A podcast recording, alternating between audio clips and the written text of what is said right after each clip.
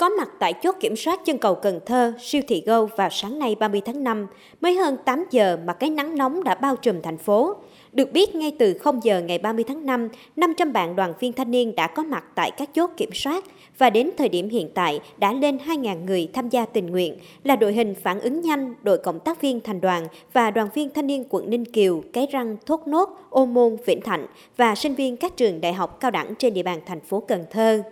Tại các chốt trực, tình nguyện viên sẽ phối hợp với các ngành chức năng, công an, quân đội, y tế để lấy thông tin dịch tễ, đo thân nhiệt và hướng dẫn người dân cài phần mềm Bluezone từ các nơi vào thành phố Cần Thơ.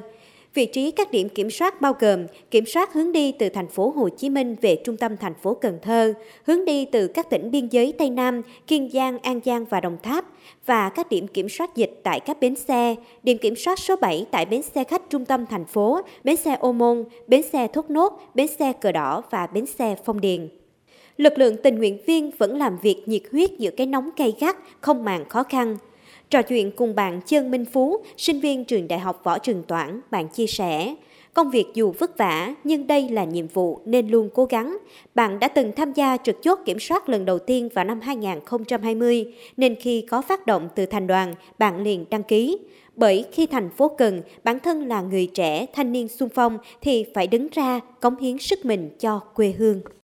Khi tham gia những hoạt động ờ, chống dịch như thế này thì em học hỏi được rất là nhiều kinh nghiệm từ kinh nghiệm sống, kinh nghiệm ờ, làm việc cũng như là mình ờ, học được cái sự sẻ chia giống như là mình đi làm như vậy thì mình thấy được cái sự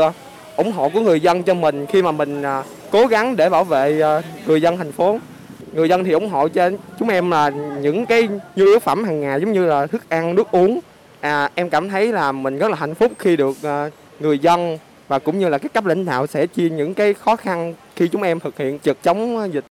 Theo Thành đoàn Cần Thơ, việc tham gia trực chốt kiểm dịch cũng là đưa chiến dịch vành đai xanh an toàn hoạt động cụ thể hơn. Chiến dịch tình nguyện lần này sẽ là những lá chắn của tuyến đầu để góp phần bảo vệ sự an toàn, giảm nguy cơ lây dịch bệnh COVID-19 từ các tỉnh lân cận vào cộng đồng trên địa bàn thành phố Cần Thơ.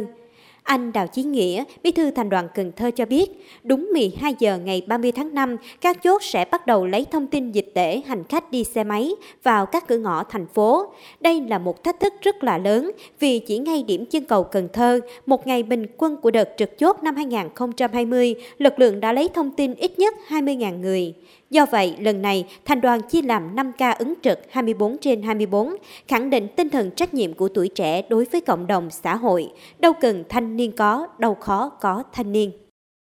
Mục đích cuối cùng của đoàn viên thanh niên thành phố là vì sự bình yên cho chính mỗi người dân à, và cho mỗi gia đình và cho cộng đồng của thành phố Cần Thơ. À, chúng tôi rất mong rằng là bà con nhân dân nếu như chúng ta chưa thấy sự cần thiết phải di chuyển thì chúng ta nên hạn chế di chuyển ra bên ngoài mà chúng ta trước mắt là tạm thời là ở vị trí nào thì chúng ta yên ở đó để chúng ta bảo đảm cái sự kiểm soát dịch tốt trên địa bàn thành phố. Trước đó vào ngày 28 tháng 5, tại Bộ Chỉ huy Bộ đội Biên phòng tỉnh An Giang, Thành đoàn Cần Thơ cùng Đoàn Thanh niên Công an thành phố Cần Thơ đã tổ chức chương trình Hành trình kết nối yêu thương nhằm thăm hỏi và hỗ trợ vật chất đến các cán bộ, chiến sĩ ngày đêm bám biên giữ chốt vùng biên giới Tây Nam để phòng chống dịch COVID-19. Tại đây, đoàn công tác đã trao tặng 32.000 khẩu trang y tế, 200 thùng mì gói, 200 thùng nước, 10 triệu đồng tiền mặt cho đơn vị.